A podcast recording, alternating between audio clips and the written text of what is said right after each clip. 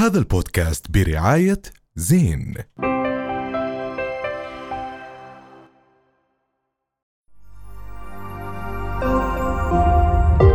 رؤيا بودكاست. مستمرين معكم بحكي تاني.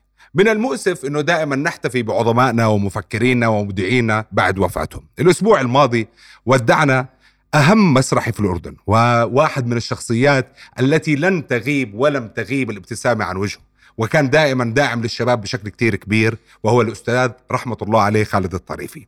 اليوم نستقبل باستوديو حكي تاني واحد من أبنائه أحمد سرور الفنان طبعا والصديق العزيز. أول إشي نقدم لك خالص التعازي لك وللأسرة الفنية ولأسرة خالد الطريفي بوفاة هاي القامة الفنية العظيمة. أهلا وسهلا فيك بحكي تاني. آه بداية عن جد شكرا كثير لكم. وشكرا لهي المقدمة عن الأستاذ خالد. هو بيستحق آه، مقدمة من هذا النوع. وبشكركم أنه يعني أعطيتوني هذا المجال لحتى أحكي عنه. فشكر كتير كبير لحكي تاني. بدنا أحمد نحكي بالبداية. وكان معروف الأستاذ خالد رحمة الله عليه هو دائما كان يلم الشباب ودائما يدعمهم وعلى مرأى من الجميع. م. وكان دائما يفتح بوابة المسرح للجميع والخشب للجميع. لم يكن بخيل بلحظة بمعلومة بالفن بالأداء بالتمثيل. واليوم عم نشوف أنت وكثير من الشباب كنت أحد تلاميذ الأستاذ خالد الطريفي. نحكي عن شخصيته نحكي عن خالد الطريفي. لربما إحنا شفنا خالد على المسرح ولكن أنت أقرب إلى خالد الإنسان خالد اللي اللي كان دائما يقعد معاكم في البيت و... دائما في جبل الويب هذا هذا هاي الجلسات اللي وأنت قريب منه. نحكي عن خالد. نستذكره لأنه خالد كان من الشخصيات اللي جد حتى متعاون. يعني في ولا بعمره من اللحظات أي حدا بيقدم عمل يحكي له أنا معك ويساعد في إنجاح العمل وهناك تجارب كبيرة ومهمة لمسلسلات أردنية صعدت كان موجود فيها. فاحكي لنا عن هاي العلاقة احكي لنا عن احتوائه للشباب احكي لنا عن شخصية خالد الإنسان فعلا. هو السؤال مليان كتير صراحة فعم عم عم بتباغتني مجموعة كتير كبيرة من الذكريات ومن الصور عنه.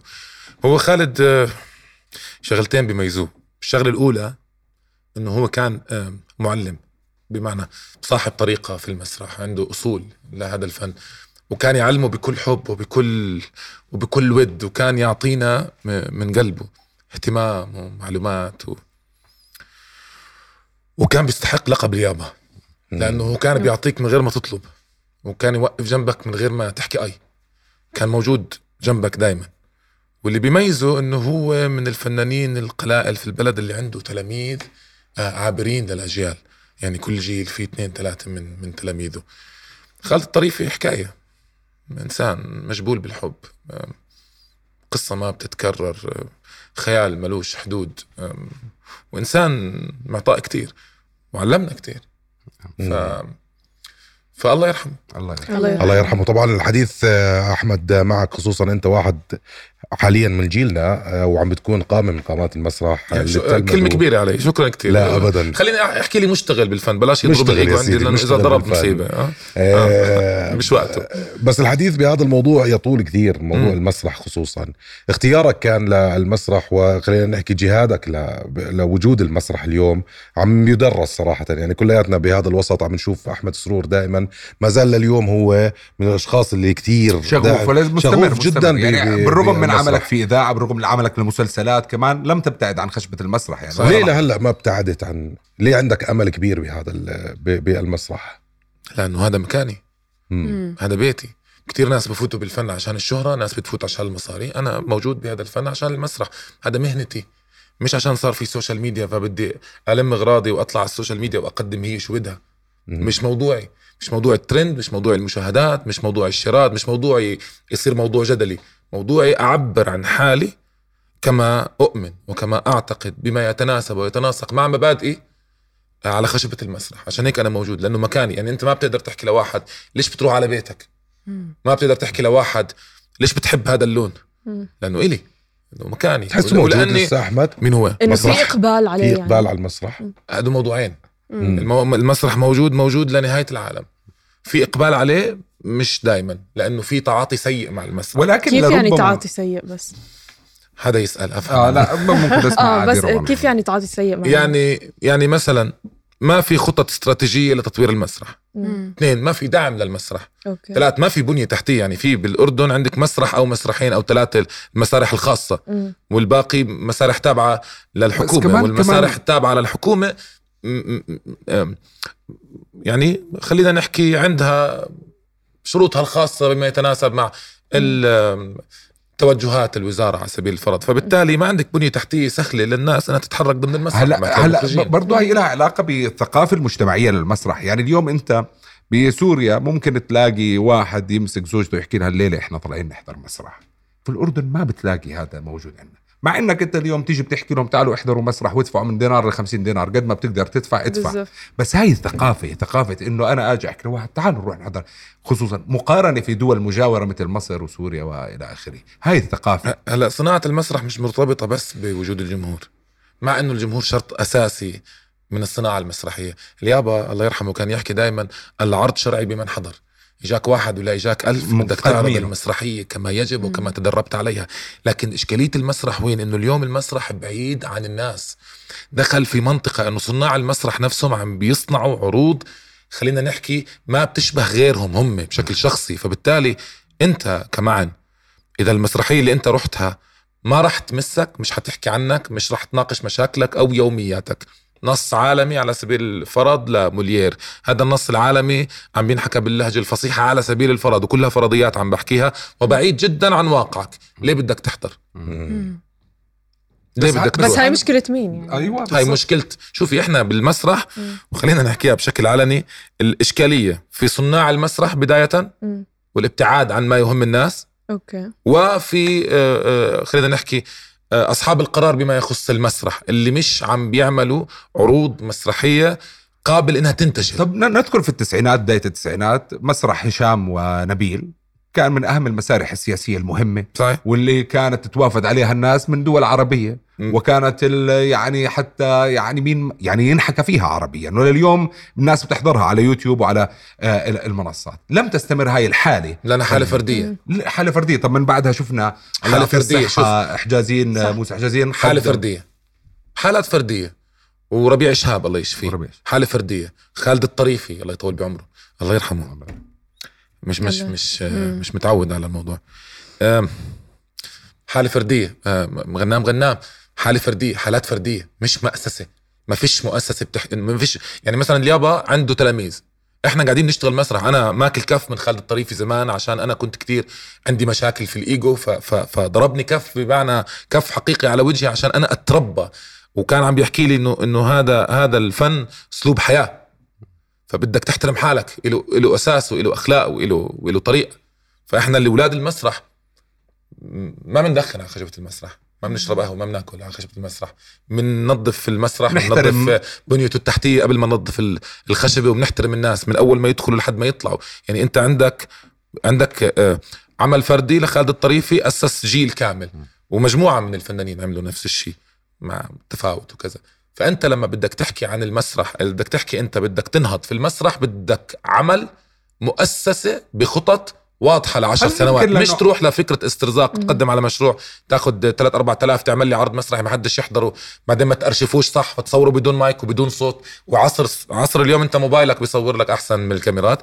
و... وما عندك السبب الواضح لأنك أنت تعمل مسرح، المسرح أداة للخطاب، أداة للتغيير، أداة لنشر الوعي، هل بتشوف أداة للجدل أحيانا؟ كمان عمر موجود. عمر اليوم أنت اليوم تتفرج على عمر نقابه الفنانين بنحكي بال 97 يعني حديثه جدا. لعمر نقابه فنانين، هل هذا ممكن هذا الشيء؟ تأخرنا في وجود نقابه تحتوي الفنانين. مم. كان هو السبب ب برضه تأخرنا في موضوع إنه نفهم إنه في عندنا مسرح، عندنا فنانين، عندنا ناس. ما, ما فيش شيء اسمه تأخرنا. أنا في نقابة أو فيش نقابة. آه، ما عندكش حالة. انت اليوم مثلا على سبيل الفرض اللي بي اللي بتحكم بشكل الإنتاج الرعاة. بدك دائما تعمل أعمال فنية تناسب الرعاة. فبالتالي أنت ما بتشوف دراما أردنية حتى قوية. ال content؟ ما بت... حتى ال content حتى كل شيء حتى هذا البرنامج. الراعي لازم يوافق. قبل القناة نفسها. فبالتالي أنت عم, عم تتحرك ضمن الشركات. زمان المفروض كان يكون في حالة فنية ومن ثم هذه الحالة الفنية تثير اهتمام الناس فيصفي بده يحط دعايته ضمن هذا. إيش ما كان برنامج. بيحكي. اليوم لا اليوم انت بتلاقي ناس ما عندهمش خبرة في في, ال- في التمثيل آه، آه، جايبين نص وجايبين دعايات. فبيعملوا مسلسل. وهاي الحالة كانت سائدة في رمضان لفترة من الفترات. صح. مش بس في الأردن وفي كل مكان. وهذا خلق نوع من أنواع العروض السهله السريعة البسيطة. مع إنه اليوم إحنا بنحضر يوميات مدير عام وبنحسه بيشبهنا. 100% بنحضر جميل وهناء وبنحسه بيشبهنا. بنحضر العلم والنور وبنحسه بيشبهنا. بنحضر حارة أبو عواد بنحسه بيشبهنا. 100%. آخر عشر سنين شوف شفنا إشي وبنحسه بيشبهنا. طيب شو. بتحس أستاذ أحمد إنه في إشي ممكن تقدر تعمله كموهوب مسرحي مخضرم يعني زي حضرتك؟ إنه إنه, إحنا- نرجع نزيد هذا الإقبال ونرجع نفتح الباب للعصر الذهبي اللي كان موجود بالثمانينات والتسعينات للمسرح؟ كمان مرة. شكرا إنك حكيتي مخضرم. بس يعني أكبر مني الجمله وشكرا حكيتي مهم برضو أكبر مني. آه، آه، مش لازم نهتم بالناس بس يموتوا. مين أسس المسرح مظبوط. الأردني؟ روكس بن زايد العزيزي. وين أرشيفه؟ صحيح. آه، هاني سنوبر وين أرشيفه؟ صحيح. خالد الطريفي اليوم. فقيد على على مستوى الصناعة المسرحية في العالم. وبعدين العالم العربي وبعدين المملكة الأردنية كان. كان لخالد الطريفي رسالة. استنى بس قبل. فأنا كيف بدي أعمل. حالة. وأنا بتذكر الناس بس يموتوا؟ صح. يعني أنا شو أعمل هلأ؟ يعني مثلا كل هذا التكريم اللي اخده خالد الطريفي بس هذا الإشي مش بس بالمسرح. هذا الإشي بكل إشي يعني بكل بس هلأ خلينا خلينا في المسرح. شو زيادة يعني شوي بالمسرح. خلينا إيش خلينا إيش ما, ما نكبر مشكلتنا. مكان. نضل في مشكلة الصناعة الفنية على سبيل الفرض. كبارنا الأساتذة. بوصلت المسرح. وينهم؟ صحيح. مم. وين. أرشيفهم صحيح طب يمكن اليوم كمان الدور أحمد آه، آه، خالد الطريفي رحمة الله عليه آه، مره جسد سيرته ال- الذاتية بمسرحية وبلش يحكي كيف من أول ما طلع وراح على مصر ودرس وإلى. آخره وكان له رسالة كتير مهمة اليوم يمكن الدور على أحمد وكثير من الشباب إنهم يحملوا هاي الشعلة ويكملوا فيها اليوم أنت هل ستستمر ب... تحمل رسالة خالد الطريفي وتستمر فيها إلى الأمام؟ أنا- هلا بتشوف أنت راح تكمل طريق خالد ما كان يطمح له خالد الطريفي في حياته المسرحية؟ شو كانت رسالة خالد الطريفي رسالة خالد الطريفي كانت إنك تصنع مسرح بحب وتحب الناس وتحاول تعطيهم مجال وتشوف الناس وتشوف مواهبهم وما تنتقص من حدا وتآمن الطريفي كان الوحيد اللي ممكن يغامر معك بمشروع شبابي حتى لو هذا المشروع ممكن يفشل وممكن ما ينجحش. فاليوم الرسالة إنك تكون صادق للمسرح إنك تصنع مسرحك بحب. كان مسرحا جميلا أو أو غير ذلك. اليوم اليوم الرسالة هي إنك حقيقي تحب حالك وتحب مسرحك وتحب وطنك و وتحب ناسك وتعمل عروض مسرحية بتشبهك وبتشبه الناس اللي جاي تحضرك. هي الرسالة إنك تضل مآمن بالمسرح لآخر يوم في حياتك. وهي وهي وهي المهنة هاي المهنة. مم. أنا مهنتي. اتعلمت عند أستاذ كبير وعند أساتذة كبار. آه وراح أضل آه جوا مهنتي لآخر يوم. هلا هذا على الصعيد المهني. على الصعيد الشخصي شو أكتر إشي أو أكتر رسالة حاسه رح تعيش معك من الأستاذ خالد؟ الله يرحمه. مش عارف. مم. آم. بس أنت نزلت بوست قبل يومين وحكيت فيه كلام لخالد الطريفي. صحيح. تقدر تحكي لنا شو الكلام؟ تحكي للناس شو الكلام؟ هو أنا كنت عم بحكي إنه آم، الياما كان عنده كتير تلاميذ وكان عنده علاقة خاصة مع كل واحد فيهم. فكل واحد منا بيقدر يحكي إنه أنا أكتر واحد كان يحبه اليابا. وأنا عندي مشروع شخصي إنه إن شاء الله يا رب هيك ربي يعطيني العمر. يا رب آمين. والصحة والفلوس. إني أعمل مسرح صغير أسميه مسرح خالد الطريفي. الله. حلو إن شاء الله. حلو كثير. شبه مستحيل بس إن شاء الله. وإذا مش فتح مستحيل. حيسكر بعد ست شهور. مستحيل. يلا تعال قدم معي المعاملة وبعدين بنحكي عن المستحيل. مش مستحيل. بده يفتح لي يفتح ضاء ضاء براسي. واللي واللي واللي واللي بدي احكيه عن عن خالد الطريفي أنا لما بلشت أنا بلشت كومبارس في المسلسلات.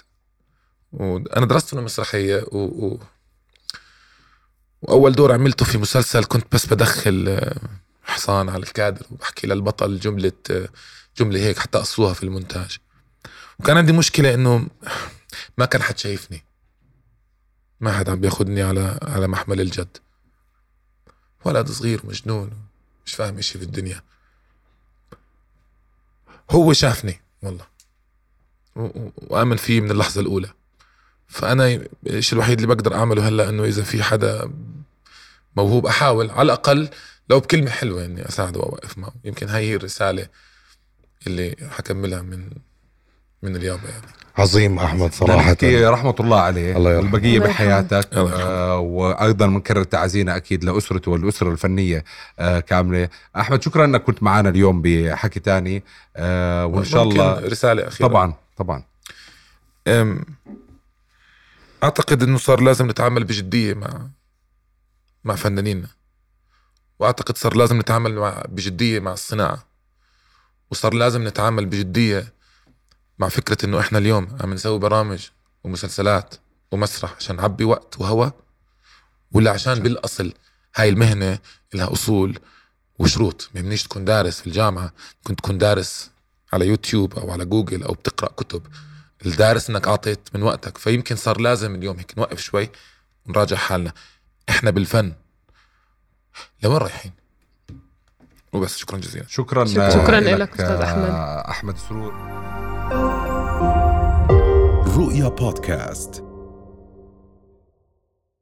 هذا البودكاست برعاية زين.